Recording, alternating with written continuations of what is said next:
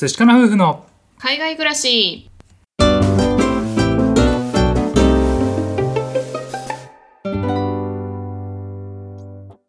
こんにちは。寿司かな夫婦のカンナです。あつしです。このチャンネルでは私たち夫婦のこと海外生活のことについて2人で配信しています。はいいつも聞いてくださってありがとうございます。ありがとうございます。今日はですね転職活動の話をしたいと思いますはい、まあ、海外のね転職活動ってどんなんだろうって思う人もいるかもしれないので、うん。まあ、参考程度にね聞いていただけると嬉しいかなっていうふうに思います。はい、えー今回はですね僕の転職活動なんですけれども、うん。じゃあなんで今ね転職活動してんのかっていう経緯もね軽く触れておきたいなと思うんですけれどもはい。以前ねタウンズビルという町に住んでまして、うん。そこからえー新しい仕事をしたいっていうのとあとはですね不妊治療の病院がですねブリスベンという町にありまして、ね、そっちも行きたいなっていうことで、えー仕事を辞めてですねブリスベンにやってきました。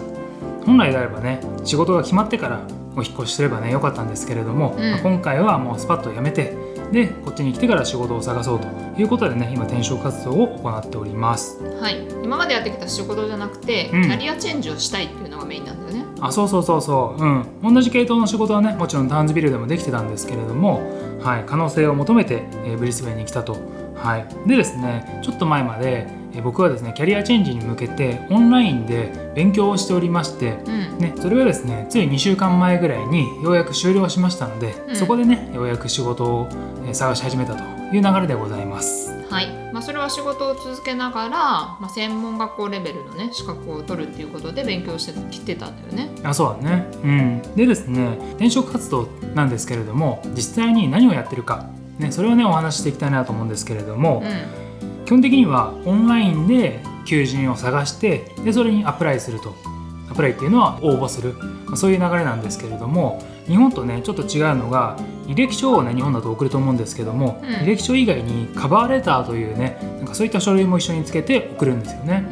ん、うん、でカバーレターって何かっていうと自分がそのアピールする内容とかあとはえどうしてこの仕事に応募したいのかみたいなことを簡単にまとめてで、えー履歴書の、まあ、表紙につけるみたいな,、うんなんかそういう、ね、書類なんですけれども、まあ、そういったカバーレターとレジュメをセットでアプライしています。転職活動を始めたのがいつでう、ん進捗状況ってどんな感じ？えっ、とね一応始めたのが、え2週間ぐらい前かな。うんうん、あの勉強がね終わるぐらいの時から求人を探し始めて、うん。でどんな感じのやつがあるのかなとかどういう仕事だったら応募できるかなとかっていう感じで始めたのが2週間ぐらい前。大体実際に募集してる会社がねあの募集してるパターンとあとはリクルートメントの会社が募集してるパターンとうん。両方あってアプライし始めて最初に軽く10社ぐらいかな応募したんですけれどもうん。履歴書を読んでもらったかどうかがそのアプリを通して分かるのね。うんで読んでもらえるのが半数ぐらい、うん、最初の方に応募してた会社はうん。あの結構古い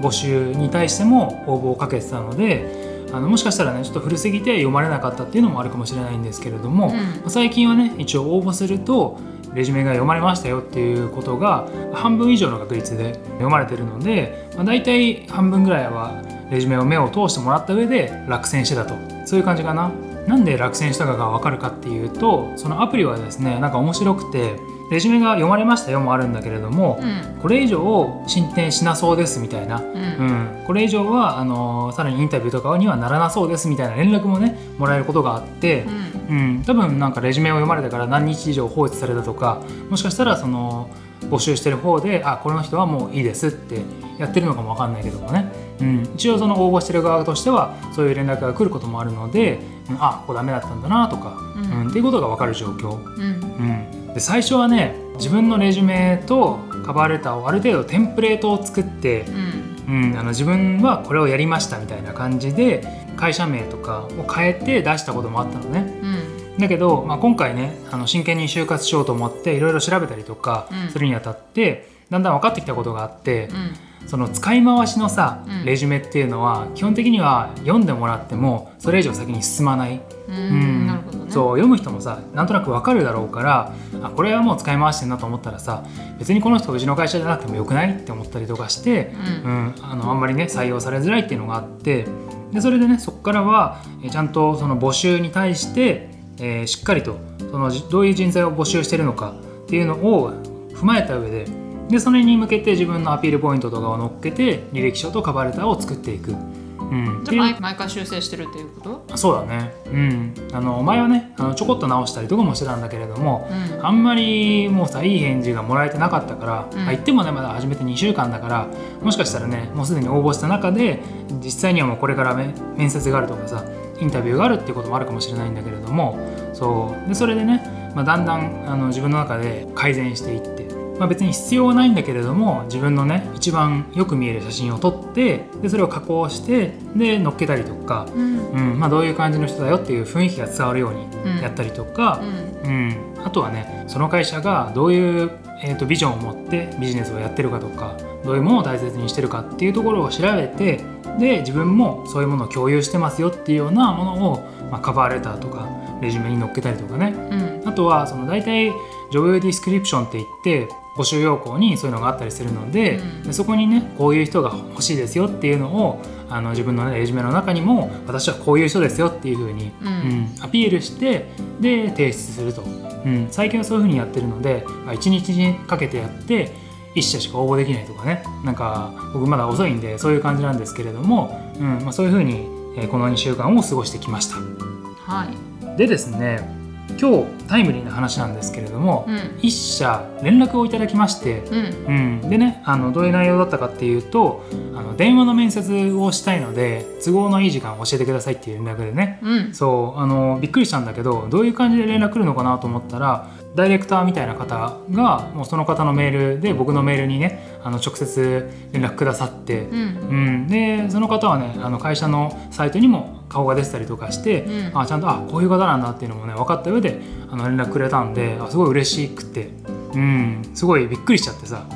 ん、そうそうそう。実際はねこれを待ってたはずなのにいざさ、そういう連絡来たらちょっとあわあわしちゃうみたいな。慌ててたね。そうそうそうそう、うん、まあだから今のところはそういう感じです。はい、ねうん、じゃあ今後の就活の予定とかそういう考えとかそういうのはある？あそうだね。まあ引き続き応募はねしていこうと思うんだけれども、うん。とりあえずね明日か明後日に電話の面接がねあの先ほど言ったやつがあるので、うん。それの準備をね今から一生懸命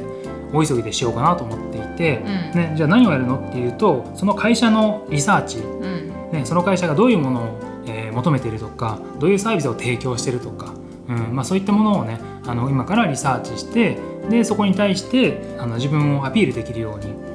とか大体その面接って決まったテンプレートの質問とかがあったりするのね。そうだね。自己紹介とかね。そう。そうそうそう大体最初になんか自分紹介してくださいみたいなことを聞かれてでそこから面接が始まったりとかするので、うん。でその時にねそこでしっかりと質問に答えてでねそれを通して自分をアピールできるように、うん。うん。そういう準備をね今から大急ぎでやろうかなと思ってるんだけども。うんやっぱりねあの正直な話を言うと割とね日本の時にはね面接好きな方だったのね。あそうなの？うん、面接まで行けたらあんまり落ちたことないんじゃないかな、まあそんなにすごい受けてないけど。うん、そうそう。どちらかというとオーストラリアはね面接まで行けたら大体受かったことがあって、ぷり